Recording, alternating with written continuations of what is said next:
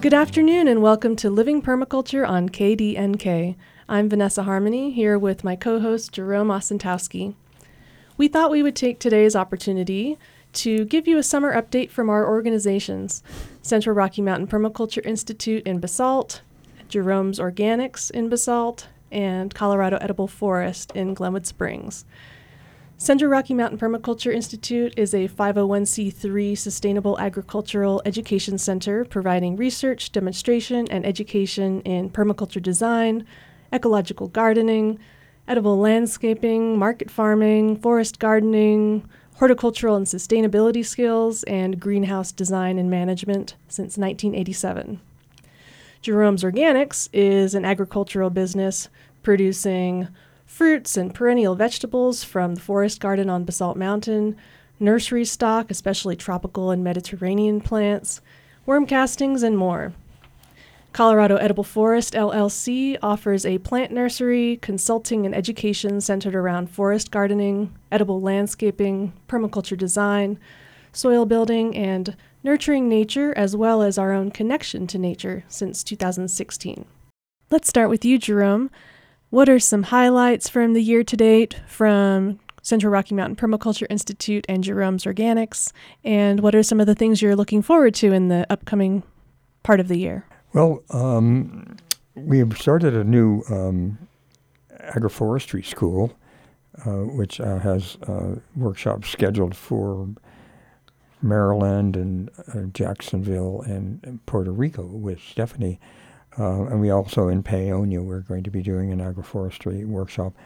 Um, but some of the research that we've, uh, you know, we are always adding more diversity to our forest garden, and uh, I put in about tw- 40 new mid-story and uh, nitrogen-fixing plants um, in my forest garden and in the swales. It was kind of fun to add more. Um, more unique things that weren't there and to fill in the spaces that were and and we're also having really good luck with our mushroom cultivation. We had uh, a couple two years ago we inoculated two swales, one in golden oysters and one in uh, wine caps, and they're really fruiting this year. I've been pulling uh, like five to seven pounds off every week on each of those swales since I've been eating mushrooms. Twice a day, and, and I'm going to start selling them.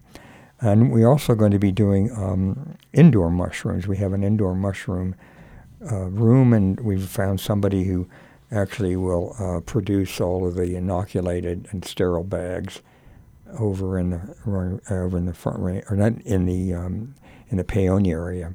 So we're going to uh, get that mushroom uh, room producing, and we're going to be planting more swales on the um, up above uh, core greenhouse. Uh, every year, we're going to put in new two new swales, inoculate um, wood chips and cottonwood logs, uh, respectively. One for uh, the wine caps and one for the oyster mushrooms, and it's just amazing how much uh, production you get out of of something that people would throw away wood chips for one or cottonwood logs. You wouldn't think that they would be worth anything at all, but wow, you put them there, and um, I've been posting uh, some shots of all the mushrooms growing on these cottonwood logs. Um, they're half buried in a swale, and they just keep flushing, and they're just gorgeous. And uh, so that's kind of what um, that's part of what we're doing, but we're also just always expanding new um, new things in the tropical food forest. I've got now I've got some uh, mangoes and uh, I've got yacon again, and uh, I've got ten different kinds of citrus. Um, I have uh, Buddha's hand and uh, finger limes and um, tropical raspberries that I brought from uh, Puerto Rico on guavas, and so we just keep adding more diversity there as well. So anything that is bountiful enough for you to offer for sale, you'll sell to places like restaurants. Yes, we also uh, in the last few years we've been selling our perennial vegetables outside and some inside, um, and uh, Bar- Barclay Dodge from Bosq has been ordering. Uh, about 10 different perennial vegetables outside. And this is stuff that the average market farmer wouldn't be growing. Uh, nettles, we sold five pounds of nettles last week and two pounds of lovage and uh, spring garlic, garlic tops, fennel tops. And these are things that are perennial, that are in the food forest that we never have to plant. And if, if we don't sell them, they, um, they either get divided and sold as plants or they flower and they become uh, biological control, then we could sell the seed. So just about every plant we have in the in the forest garden gets sold or used four or five different ways. That's the beauty of a, a, perennial food forest. It's not just once you pull a radish out, it's gone. You have to plant it again. But you know, perennial food forest has so many. And I, I just found out that lovage is a cousin to osha, and so we're going to start tincturing the root of, of lovage, and that has some of the properties, uh, similar properties that osha has, and that'll be another uh, product that we'll be selling in our um, edible uh, tincture business. And I'm, uh, I'm, i think I'm going to be able to grow some spilanthes this year, and outsmart the pill bug, so we'll have some spilanthes to sell in a month or two. Well, that's wonderful that Barclay Dodge of Bosq Aspen is featuring so many unique um, produce ingredients in his menu and that you've been able to provide them. Well, you know, some of the chefs are very unique and they're very innovative, and they'll take some of these products and make oils out of them, and uh, they'll make dressings, and they're, they're alchemists. So it's not like they're just cooking stuff and so they'll take it in the back room and make different things and store it and use it later, uh, can it, pickle it. Uh, and that's what Barclay does, and, and several of the other chefs that I have been selling to. Tiffany buys some stuff too up at the uh, Penthouse restaurant. That'd be Tiffany Pineda from The right. Farmer and the Chef. Exactly, right. Right. So and so you started you started talking about all of the the economic benefits of your perennial vegetables and all of your perennial plants. And that kind of leads into something you've been researching, which is your idea about a perennial economy. Exactly. That it's basis for a perennial economy. And each one of these, we, what we call livelihoods, say the food forest is a, is a livelihood. You know, somebody could take you know the food forest and they could sell the produce. They could um, use a lot of the propagation material, you know, divide plants, dig up plants, sell those, sell scionwood. That becomes a livelihood, that small business. And that's what I'm going to be um, doing this fall is, is assigning these off to different uh, young farmers. And um, already have a couple of candidates to come and help start taking that over so I can retire. And then the tincture business is another livelihood. So the, the medicinal herbs are all integrated in the food forest. Um, so nothing is stands alone in a f- food forest. It's all part of understory, midstory, ground covers, uh, overstory. Um, fruits, we have 150 varieties of fruits, and they're all fruiting this year. And one of my goals is to have uh, to sell to the restaurants and uh, at, at Bosq uh, sort of like catch of the week. So um, so we have ten different kinds of plums, and they're all on a time, like a time lapse. And so you know we'll have the blue damson will be ripe, and then and next week there'll be the pembina, and then there'll be the mirabillas, and then there'll be the um, native plums, and then the Italian early Italian plums, and then we have the poor boy from down in Basalt. So every week there'll be a fairly large amount of fruit to sell or to trade or to, or to freeze uh, for our own use. Yeah. So it'll be like the pick of the week. Pick of the week, and also that's with every fruit we have, like apricots as well. We have 10 different kinds of apricots, and they're all fruiting this year, and 20 different kinds of apples, and they'll be way into the fall. And then, oh, yeah, and uh, golden raspberries and mulberries all of those would be fruit of the week. Uh, and you know, uh, one restaurant could make a, a specialty uh, tart out of that particular, say, a mulberry tart mm-hmm. or a raspberry tart, you know, um, or you know, something out of the apples or something out of the plums. The Mirabella, actually, they use in, in Europe to make brandy out of. And um, Barclay's already uh, used that in his restaurant. He likes that really small, really late plum. It looks like a grape, but it's oh, it's delicious. And um, and we have a, a, fair amount of them on the on the fruiting this year. All right, so I can see from the research perspective, you've been planting new varieties in the forest garden and in the greenhouses. And from the demonstration perspective, you've been um, providing chefs in the region with your produce. And yes. how about from an educational perspective? What's uh, what's been happening this year? Okay, well we have we had our workshops this spring, and they they went well, and we have our, our I think it's our 37th and 38th PDC uh, scheduled to be over in Paonia starting next Monday. I think when this uh, show will, will air. And we have a, a, fair amount of people signed up, and we're looking for a few more people to sign up for the, the PDC, which is a nine day course. And we could uh, offer some uh, local scholarships for that, 50% off if somebody wants to take the a class, they should get a hold of us at uh, Central Rocky Mountain Permaculture. Um, and we have a, an entire team that, that we built over the years, and we also added two or three instructors from Paonia to join us over there. And we're going to be designing uh, about a 100 acre parcel over there. The old uh, abandoned hemp farm is uh, one of the properties that we're going to be uh, uh, living on and um, not living on, but next door. Uh, we're going to be designing that as, as, as a, a, project in, in the design part of the class. And then we also have another another property where we're actually going to be uh, housed at. Uh, and then uh, we'll be doing site visits over there. We'll be working with um, Win Clearwater.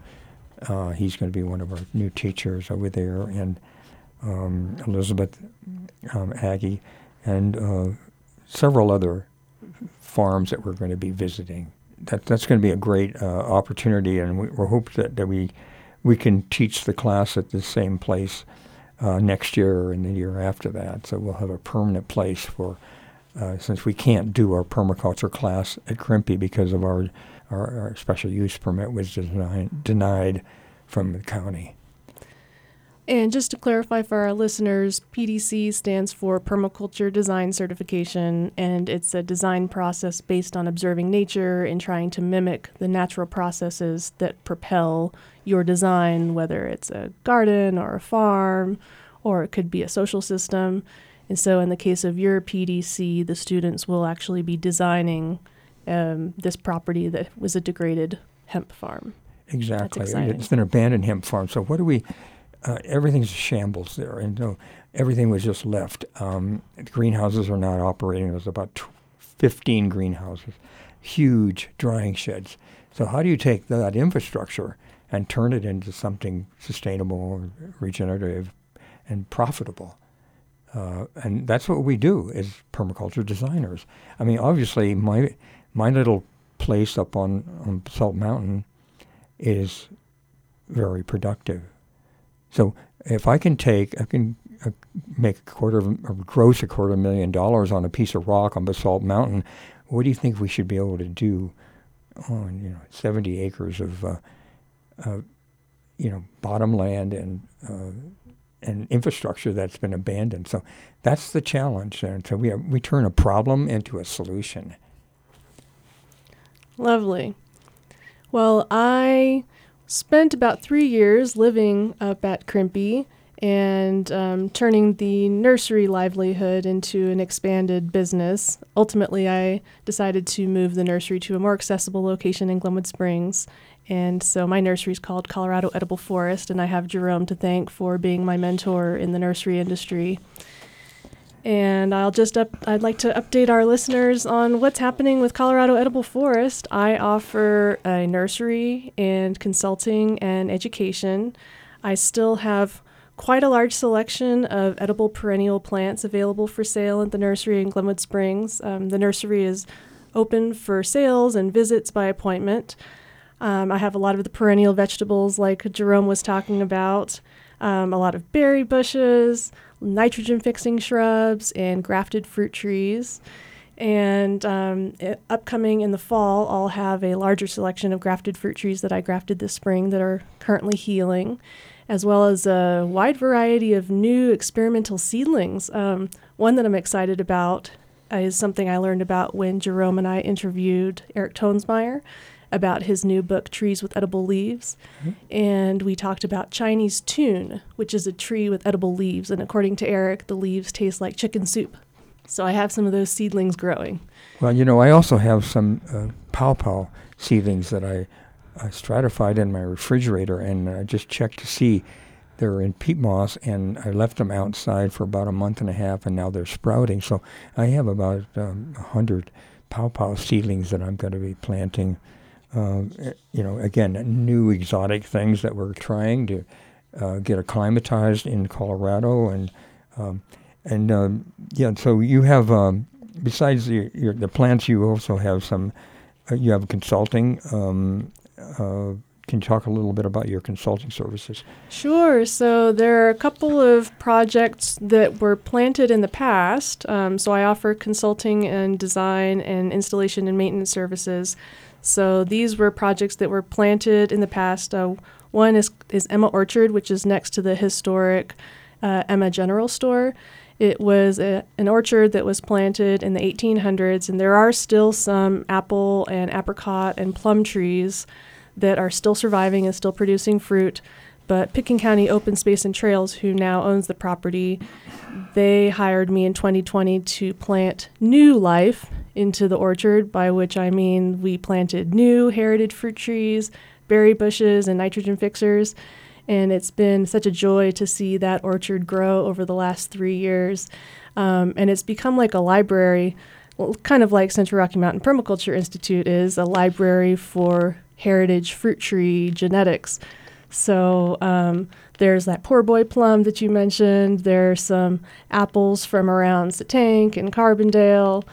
Um, and I want to emphasize to our listeners that Emma Orchard is part of open space, so it is public access. So any of the fruit that's growing there, whether it's the fruit trees or the berry bushes, because there's gooseberries and Nanking cherries and currants, those are available for you too. So if you're biking along the Emma Trail, feel free to get off your bike and go see what fruit is ripe. And it could be it's similar to uh, Stephanie's uh, food forest in Basalt there right, by the, the roundabout. So you could go there and and and uh, uh, see what's going and also eat from right. the, from the vine. Yeah. So yeah, that the food forest in Basalt's doing really well. And uh, Stephanie will be back here in a few weeks in the valley. That's so, Stephanie an- another another project that uh, we had some uh, input in as well as the Cattle Creek Gardens, and uh, we did a charrette there. Corrine and I, my main instructor, and then you followed up to plant the f- the, the, food forest on uh, on a hillside next to the to the creek. Right. So um, Molly and Travis of Cattle Creek Gardens hired me to help design um, the orchard and supply the plants. And then I also helped with the installation, and now I'm helping with maintenance. And so that was planted last year. But it's been, again, a joy to see the trees growing and the berry bushes thriving and um, to see the also the wildlife starting to figure it out the birds and the pollinators um, and then thanks to Jerome for and Central Rocky Mountain Permaculture Institute for doing the design charrette in the first place that got those wheels turning and.